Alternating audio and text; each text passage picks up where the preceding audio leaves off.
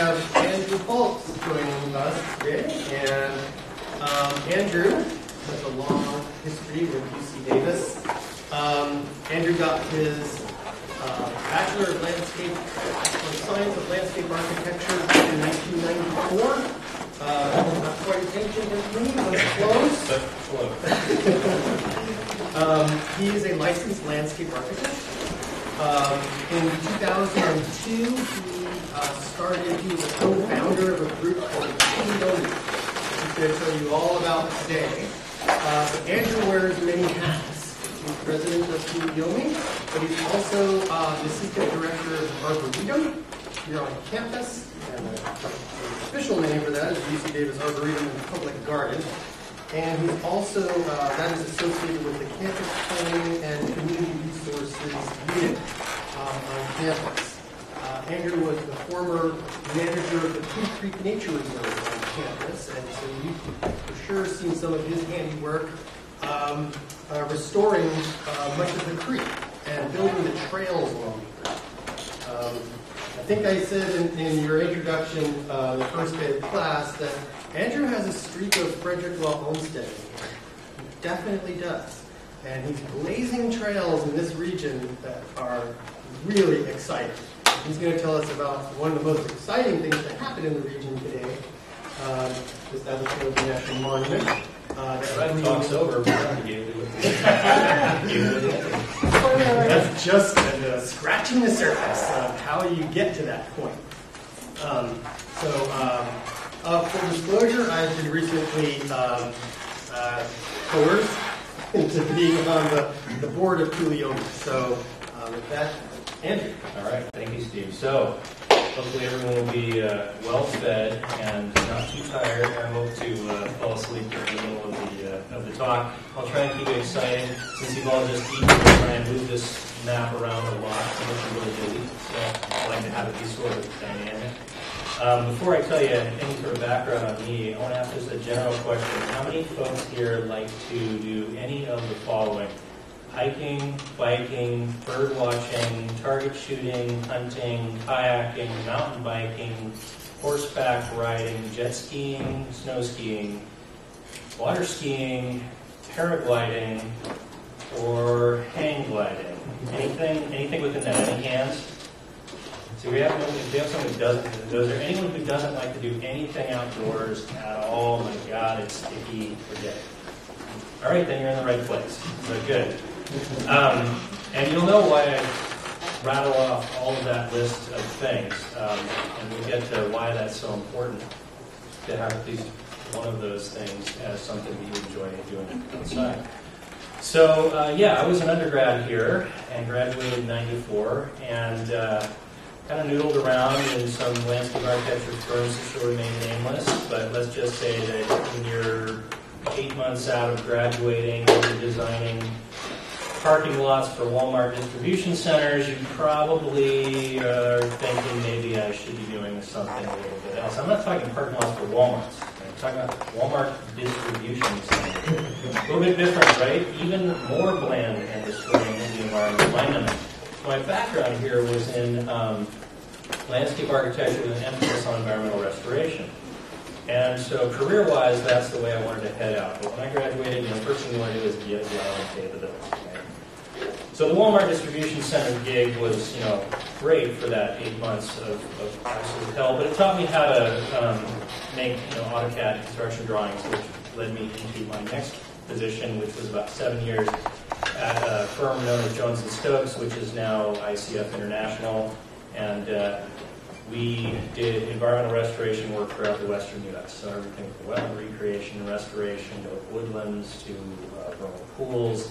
Um, it's really cool when you can see your projects in Google Earth. That's kind of. I think that was one of my big goals. Google Earth hadn't even existed at that point, but when it suddenly came on, I'm going, hey, satellite photos of my five miles of river restoration. That's kind of cool. So maybe that gave me a bit of a godly complex, and now I want to do things that are only visible from space. But um, uh, I got an opportunity to come work here as the uh, manager of the Putah Creek Riparian Reserve. When I graduated, I got involved pretty quickly with an environmental group, uh, Putah Creek Council, which is a local group started in Davis and worked on uh, environmental restoration along Putah Creek. I kept wanting to get something bigger. and so then I got on the board of the local Sierra Club, and uh, I got a little disillusioned with that. I'm not to speak ill of the Sierra Club, I'm a member, it's, you know, it's great, but it seemed to be that the primary focus was about stopping things. Stop this bad development, stop this oil drilling, all worthwhile, but man, it's like a karmic soul sucker. You know, you just don't want to get out there and constantly be fighting things. You want to have a vision and you want to fight for something, right? That's excitement, that gets you going.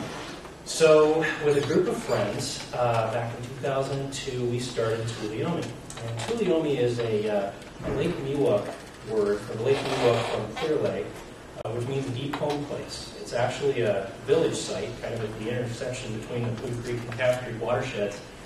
And we really resonated with that term because it was kind of our deep home place. It was that place we really felt passionate about, right? The upper watershed. So here we are zooming into Davis. Here, here's Davis, and now we're going to look to the west here. And it was these mountains that we really loved enjoying and visiting. And the primary places that we went in those mountains were the public lands contained in there. So this map shows all of the uh, public lands, federal and state, and some local, within this area. So if you go up Highway 16, past Rumsey, up Cache Creek, you come into uh, Cache Creek Canyon. This is Valley Vista Park over here, County Park, uh, Bureau of Land Management, federal public lands. And I got up here and I just started playing, right? After I realized I was going to be living here for a while, I should go out and enjoy the place. So I started going up to all the public lands and playing. And that meant doing a lot of the aforementioned activities, with the exception of any of the air-based ones, um, and just going up there and enjoying the environment. And coming to realize that there wasn't a group out there that was actually working on protecting this area. There are plenty of environmental groups around. You have the Putah Creek Council, and they focus on Putah Creek along this stretch uh, of Highway 128 and, and through Davis and Winters. But they don't go beyond that. You had the Cache Creek Conservancy, and they work from the uh, diversion dam above Esparto all the way down to the bypass. But they didn't work above that. Uh, you had land trusts, but they didn't really work in the hills. They were more in agricultural land down in the valley. So as we realized there was this void of a conservation group that wanted to work in this vast swath of public properties, uh, we formed. And you know, we had our sort of fits and starts here, right? I had an idealist, you know, like, what are we going to do? What are we going to do? So we started off, the first thing we wanted to do was protect Cache Creek. Why? Because we love to go kayaking in Cache Creek. Cache Creek, in, if, if folks haven't done it, it's one of those things I didn't know about until after graduation. And boy, I wish I had known about it before because literally only an hour from Davis, You've got class two and three whitewater that runs from about April through August that's super uncrowded. Hmm. Spectacular. And so if you're in Davis, you go up Highway 16 and all the whitewater is up in this stretch through Cache Creek Wilderness and then through Yolo County down into Rumsey. And so you can do this little lower run, you know, in a couple hours. So you can do a half day trip, get some whitewater in, be back in time to have a late lunch. But there were threats on this river. There were people trying to build uh, dams in there. And it was amazingly unspoiled. And we said, we got to figure out a way that we can create something better than a reservoir. So we worked on a campaign to make it a, uh, a state wild and scenic river. And that campaign lasted two years with uh, Lois Wolk, who was our assemblywoman at the time, as our bill sponsor. And the outcome of that was these 31 miles of Cache Creek are now a state wild and scenic river, protected from dam building in perpetuity. So we were going, this is great, look at this, we did a great job with this. Um, and then the dam builder said, well, you know, okay, we won't build a dam on the river, we'll just build dams on all the tributaries of the river. Said, well, that's great, but we've got a conservation vision that, again, is a little bit bigger than that. So we started working on a campaign to uh, protect the public lands around the river as um, federal wilderness area.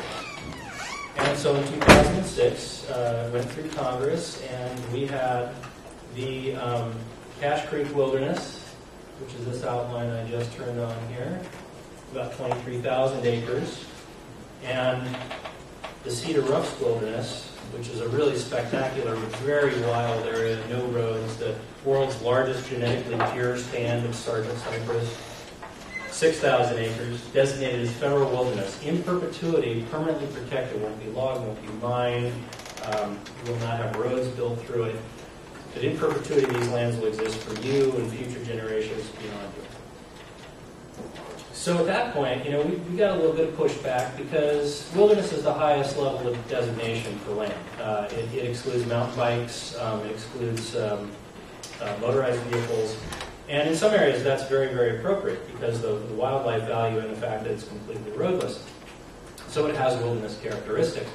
Most of the land around this area, the other public lands, have uh, active use uh, of all those other user groups and things that I have mentioned. And they said, well, how are we going to protect these areas that don't meet wilderness characteristics? How do we do that? How do we find a way to protect an area that um, has a bunch of stakeholders who aren't going to want to stop certain activities? They, they're going to want to keep doing that. But we want to make sure that the lands are not so parceled and subdivided and logged and, uh, and mined to the point where all of the wildlife value and even the recreational value that we have isn't there anymore.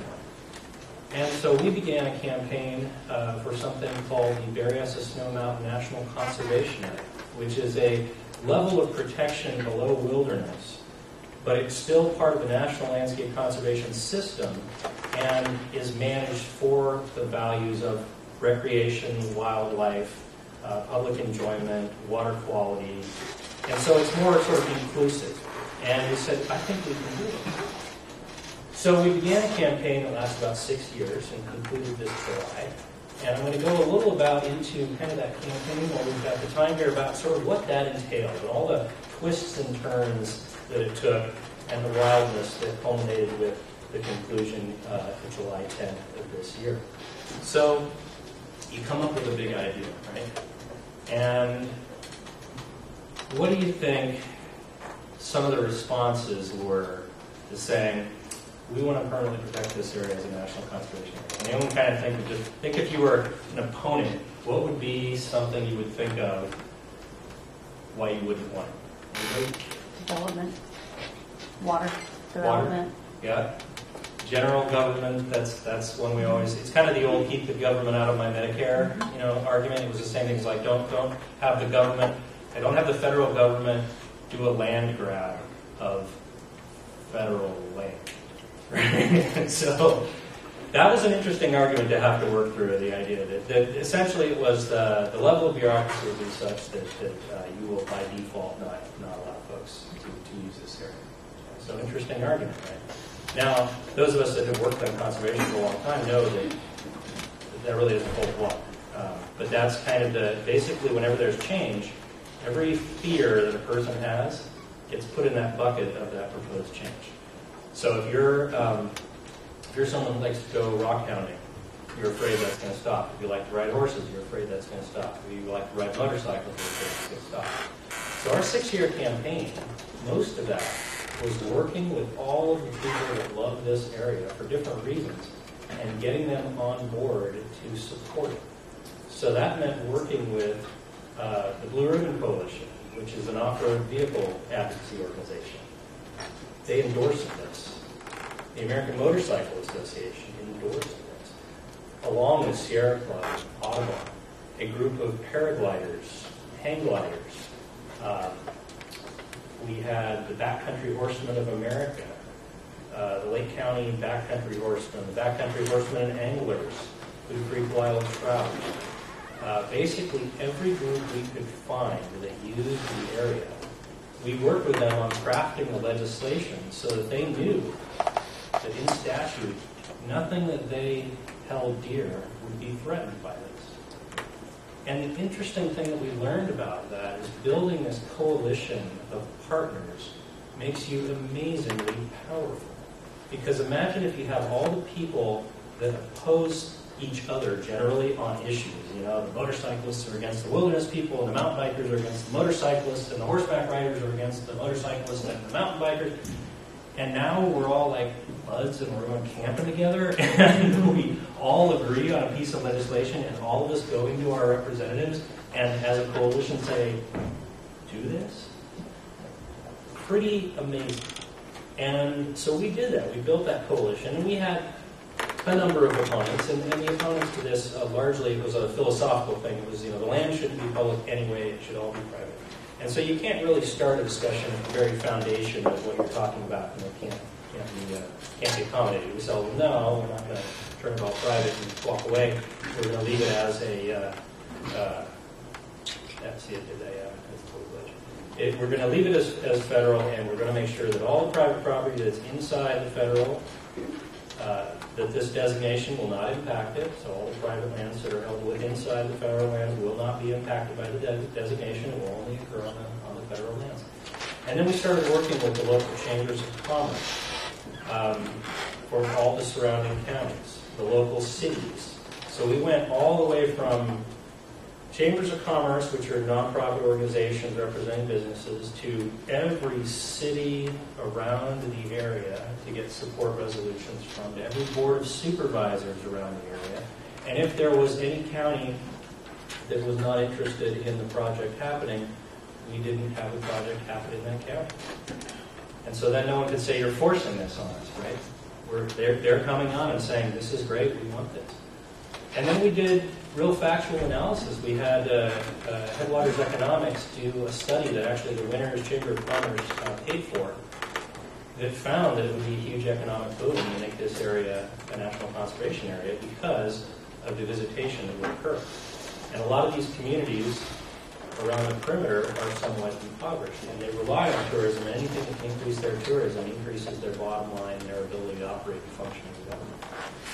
So in the end, we got a endorsements for all those folks. Now, one sort of little side note on this is the tale of Berryessa Peak, which Steve saw 10 years ago or so when we were doing county parks master plan.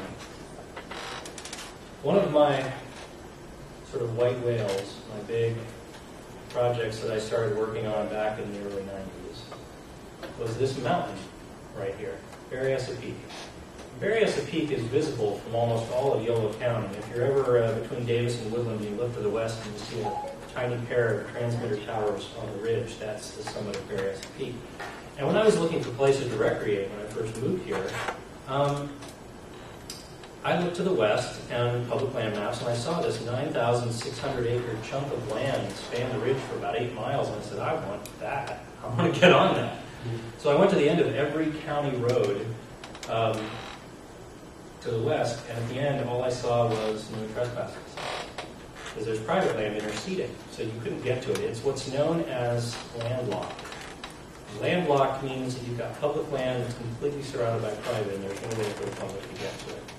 And the private owners that surrounded this area on the Yolo side, many of those folks were well-known citizens and politicians and very well connected. And they enjoyed the fact, and they fought very, very hard for this to remain off limits to the public because their private hunting clubs could go and enjoy it and use it. In fact, one group charged trespass fees for hunters to cross their property to go use the public property.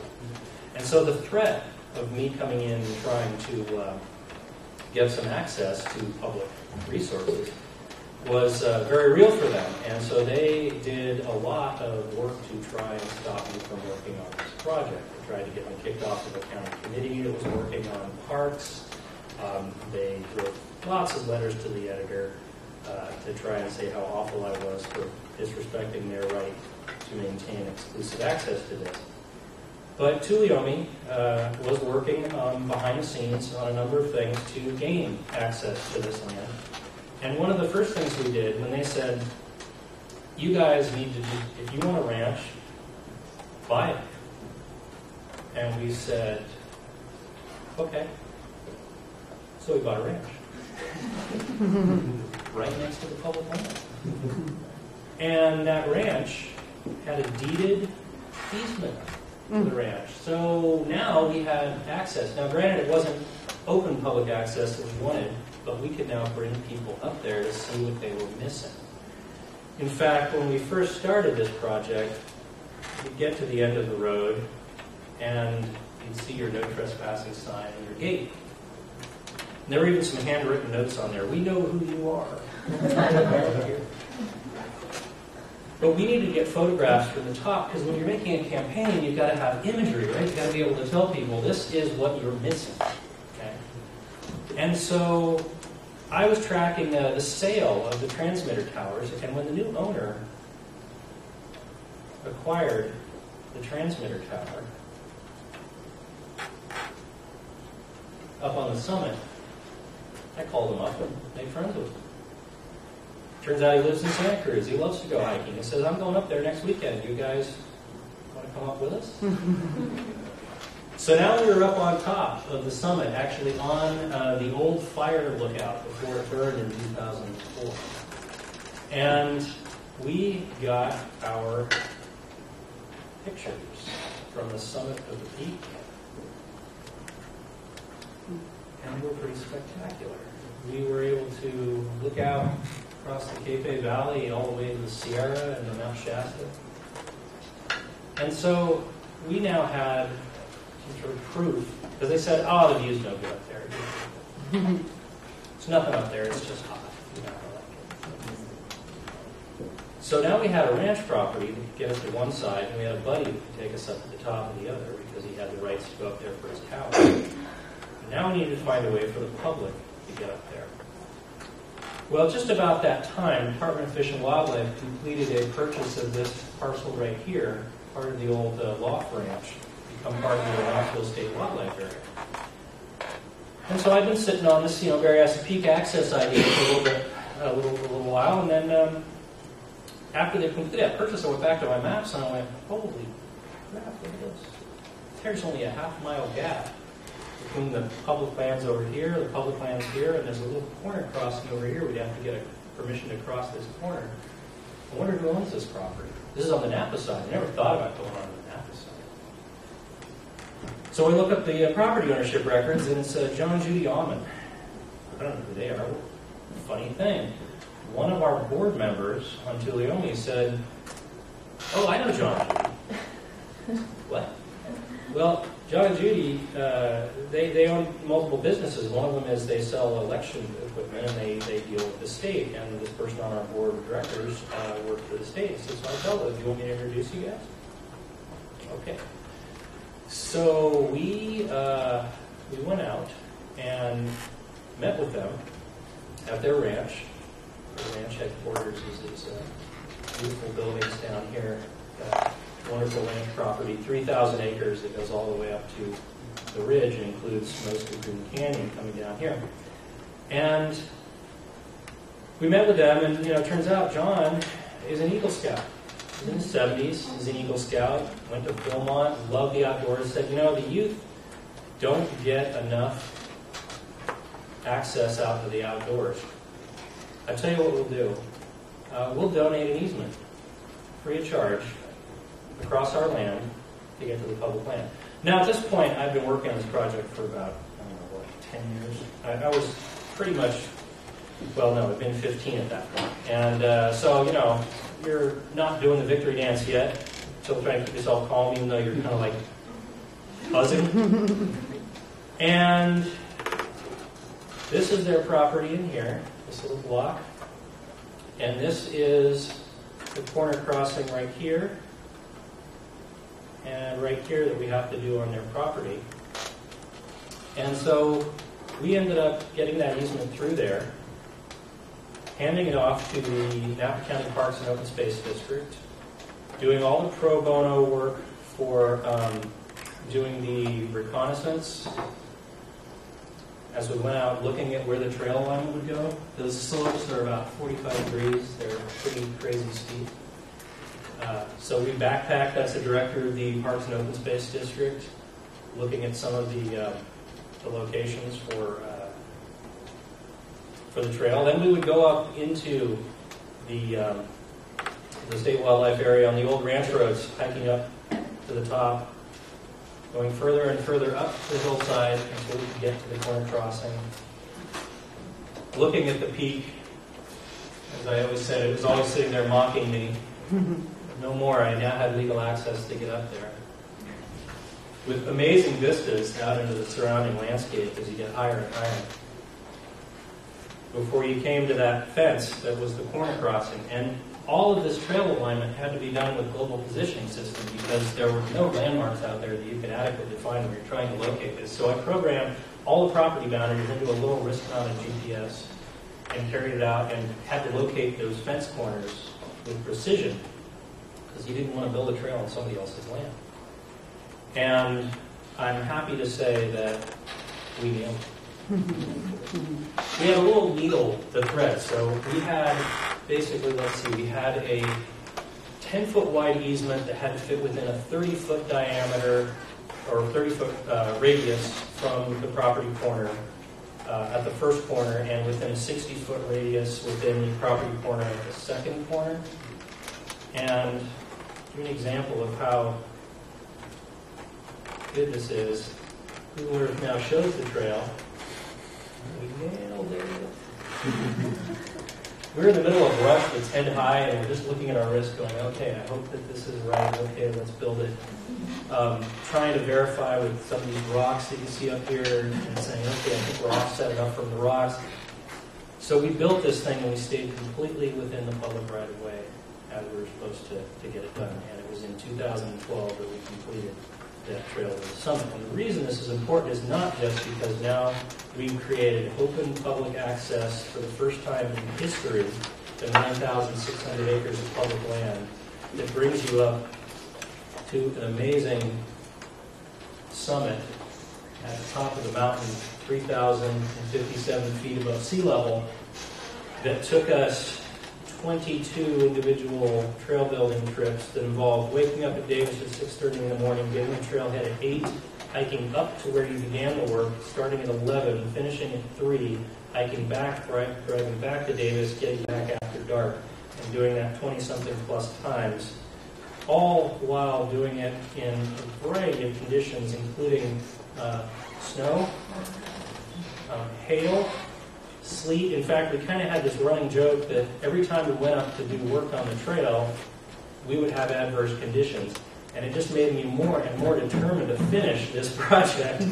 Here we were, we actually had to carve off six inches of snow from where we were going to start digging to build the trail onto this amazing incline that is not an exaggerated slope.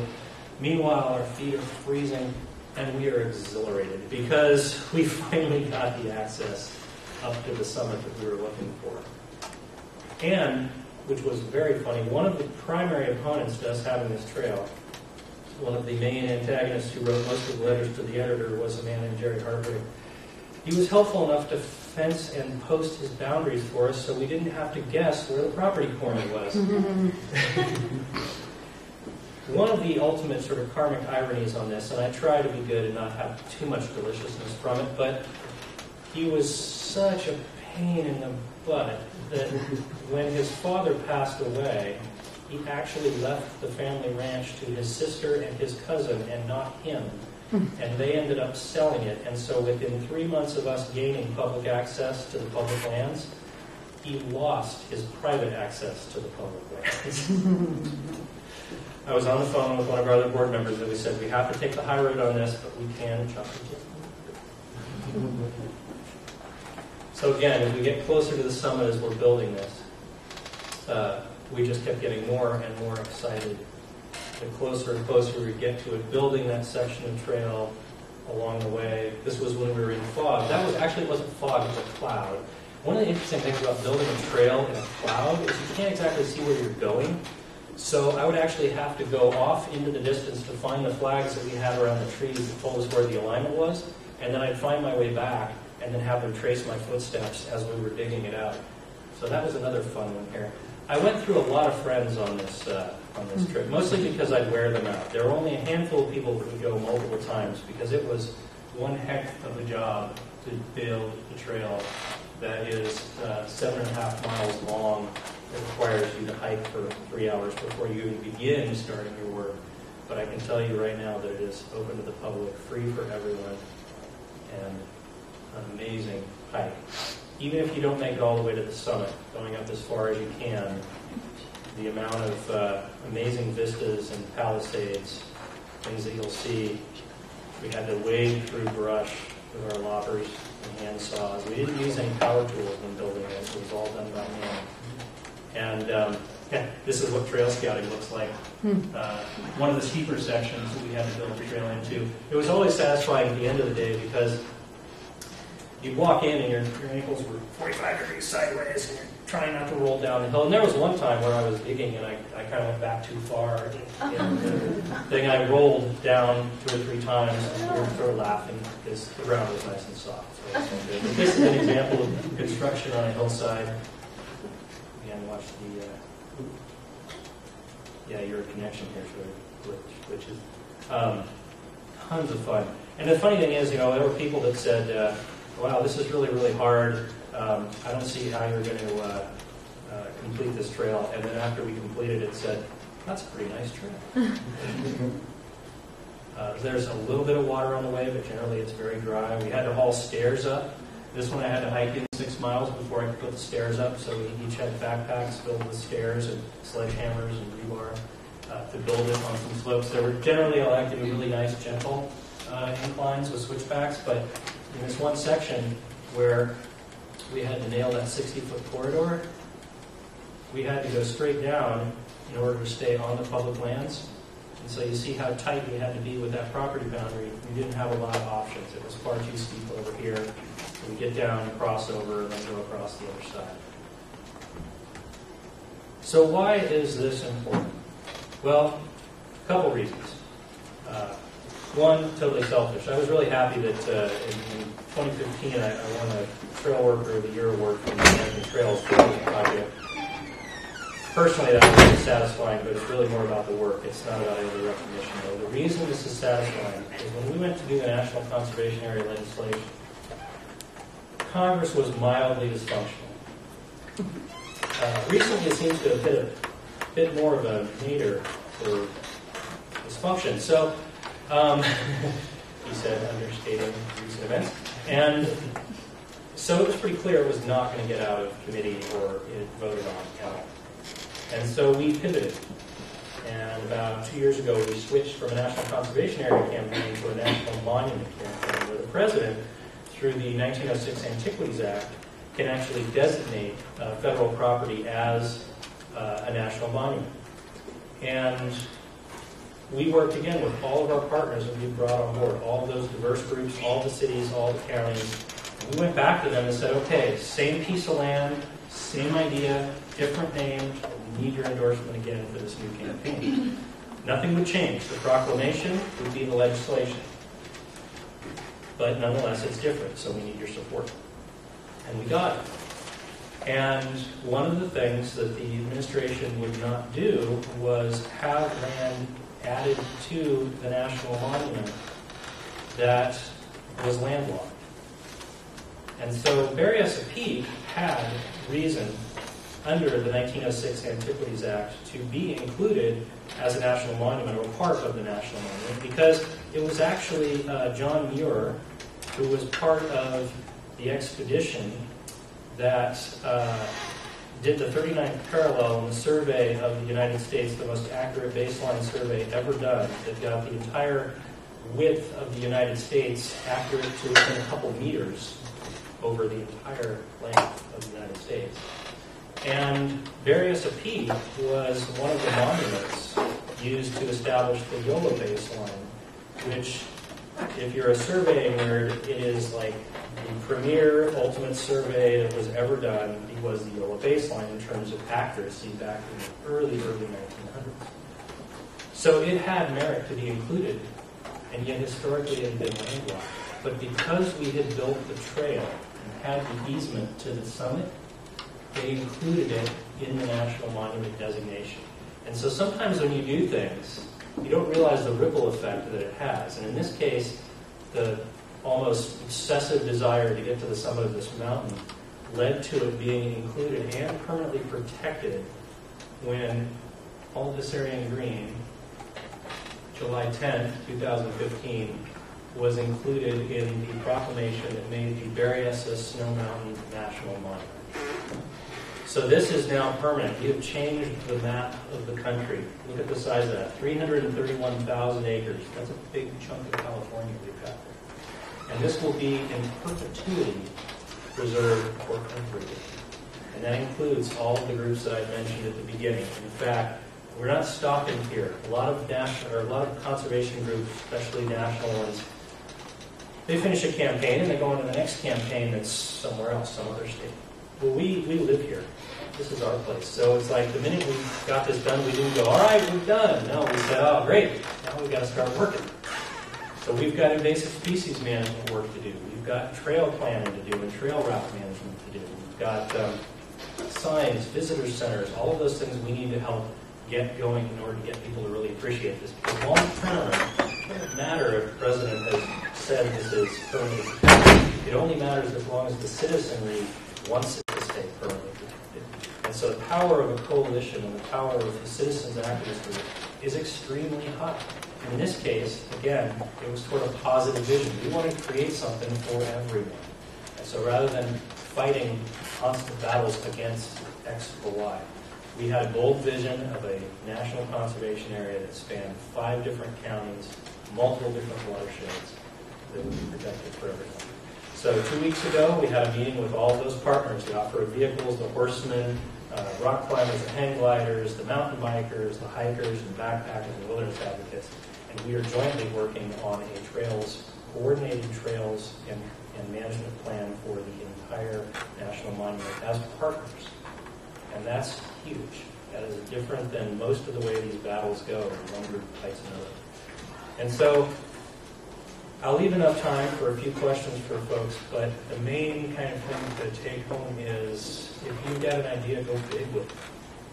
There's nothing that's going to stop you from getting it because you just have to pull advocates together, have a compelling reason for it. In our case, we had scientific backing, we had economic backing, we got multiple scientists to sign on for this with from actual legitimate research reasons that they were doing research in this area and why this region was so important as a conservation area for the biological diversity that was in here, for the geologic diversity. Uh, Eldridge Moores, a prominent geologist here at UC Davis, loves this region for the diversity of the geology. He says it's like no other place on earth in terms of the compactness of the site. Even though it's 100 miles long, the amount of different geological activities going on in this 100 miles is more than almost anywhere else to be seen. And those arguments help win the day. So emotion is great. People love it and they love it with a passion, but having science to back up the reasons behind it can get you to a point where you literally change the map. So with that, I'll take any questions that anybody has. Yes, So this land you have is federal? it is federal only, yes. So how did the local county and state, um, how are they affected, I'm wondering fiscally? It's like, do they have certain fiscal responsibility for this federal land? They don't. Yeah, it's managed by the Bureau of Land Management or the Forest Service. And so the locals, for most of them, it tends to be um, that folks come there to recreate on those lands. So is this something that had, that was like automatically put into the plan, or was it something that they negotiated? What, what's that? Uh, Who's responsible for this Uh, no, the, the responsibility stays the same. Okay. So the responsibility stays with the federal government for the management, Mhm. but as part of the proclamation, a uh, local advisory committee will include representatives from a variety of interests to help guide the management planning and implementation that the Forest Service and BLM uh, will have to do on the property. So how did that affect the property of the lovely family who gave you that short little? Nothing happens to it.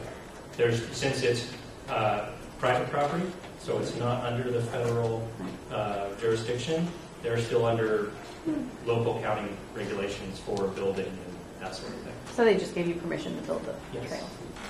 Yeah, for the Awesome. trail, yeah. That- They- that's they- awesome, They but- gave it, they donated it. They, Yeah. they don't, so it's a legal Mhm. easement that runs with the title, so when they pass on and pass it to their heirs and the property transfers, the public still has that trail corridor in perpetuity. Mhm. Yeah, so that was uh, some extreme generosity on their part, and I, every time I get a chance, thank them. We actually became such good friends, they're on our board of directors now, too. Mhm. So, Um, so is there any chance of uh, Columbia kind of buying up land adjacent to this area and kind I love that leading question. It's like? I planted you there. So our nonprofit is also a land trust. And so you saw that we had bought the Ireland Ranch, which I had mentioned before. We have also bought other properties uh, within the area in addition.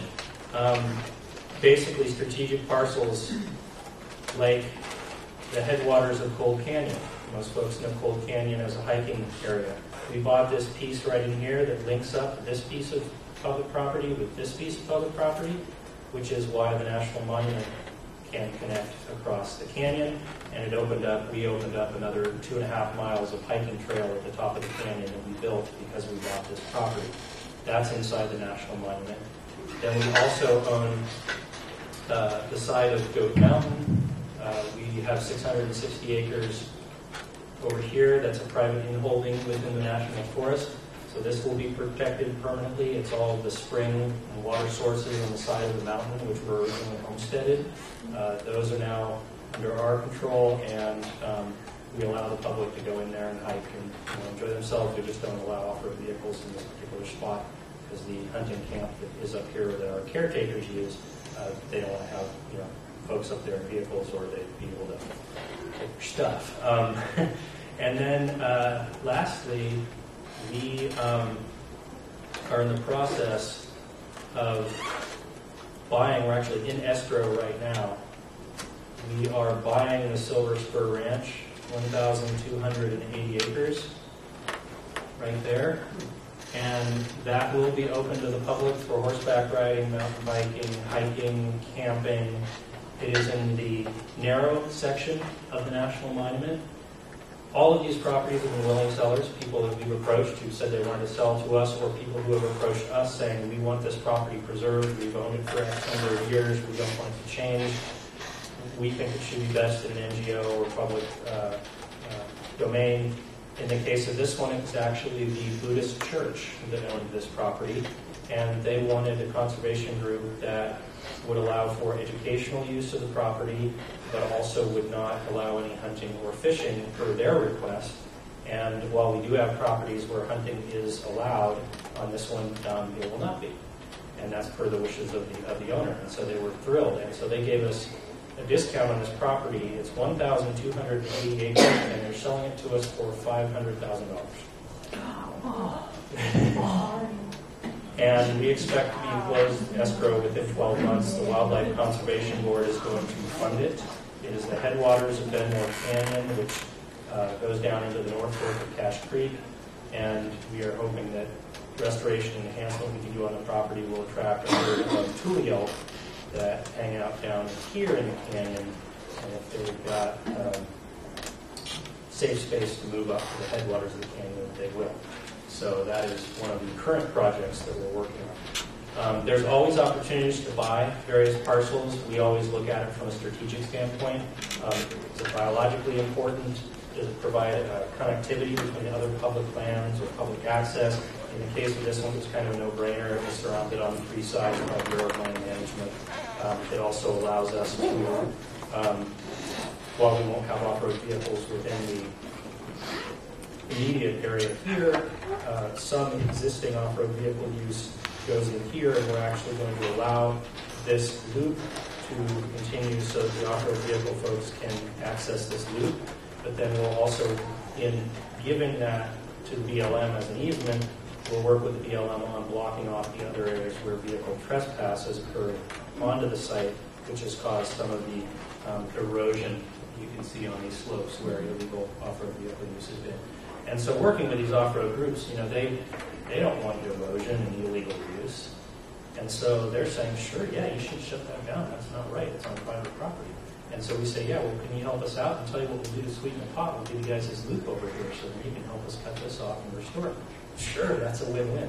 So forming those coalitions, and you know, never getting so, this is just my philosophy again, folks are welcome to do whatever they want, but the my idea is don't be so ideologic- ideologically pure that you can't get things done.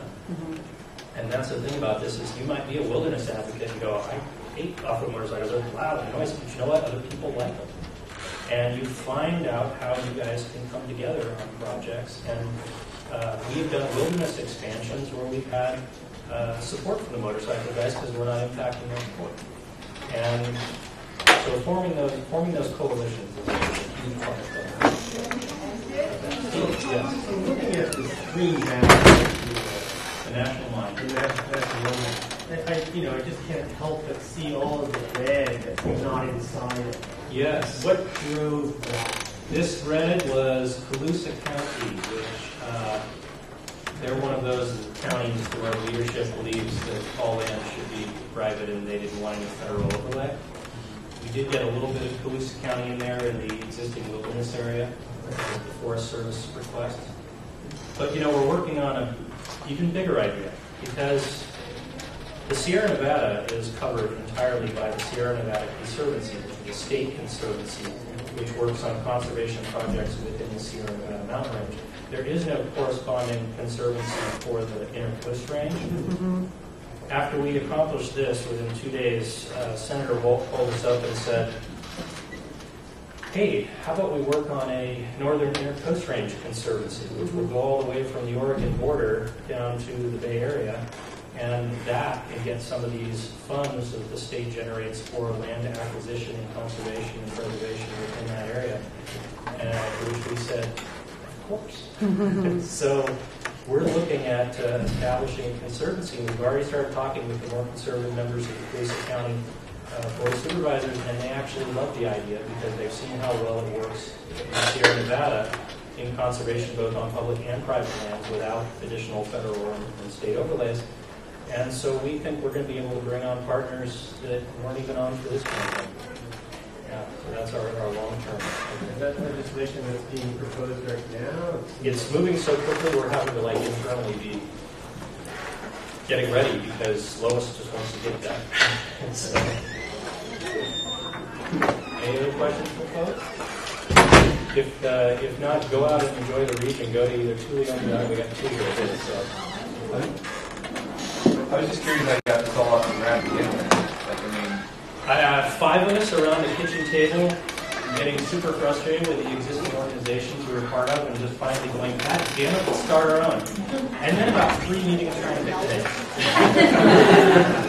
yeah. So five friends, you only need three people to make a nonprofit. The president, vice president, and treasurer. And uh, so we had five. We started a group. We started small. We used our business connection with environmental groups to work on the Wellington River. And then once that first campaign was successful, everything exploded. It, was amazing. It's like Wild Scenic River occurred. Next, we were buying land. Suddenly, we had the wilderness designation in place. Suddenly, we were buying more land, and we were steamrolling on this uh, national conservation. So it's building the momentum for but starting small, and it took two years the Wild Scenic one. Although we keep getting told that was actually fast, but it seemed like a long time for us. And this was under, you know, for people to say, oh, only Democrats do conservation. Schwarzenegger signed a Wild and Scenic River bill, and the North Coast uh, Wild Heritage Bill, Natural Wilderness, was signed by George W. Bush. So it can be done if you have enough documents that are diverse enough. The politicians will listen. We're not rich, but we have power. That's what you needed. I just want to know how you spell it. Yeah. uh, Tuli, And what you're talking about. okay, yeah, Tuleyome. So T U L E Y O M E dot org. And so you can see our website. We've got events. You can go out on hikes, lead hikes, trail building events, trail maps, galore up there. Um, so if you want to get out, enjoy the, the region, we've got the directions. And then uh, John and Judy Young, their last name is A H M A N N. Man, N-N.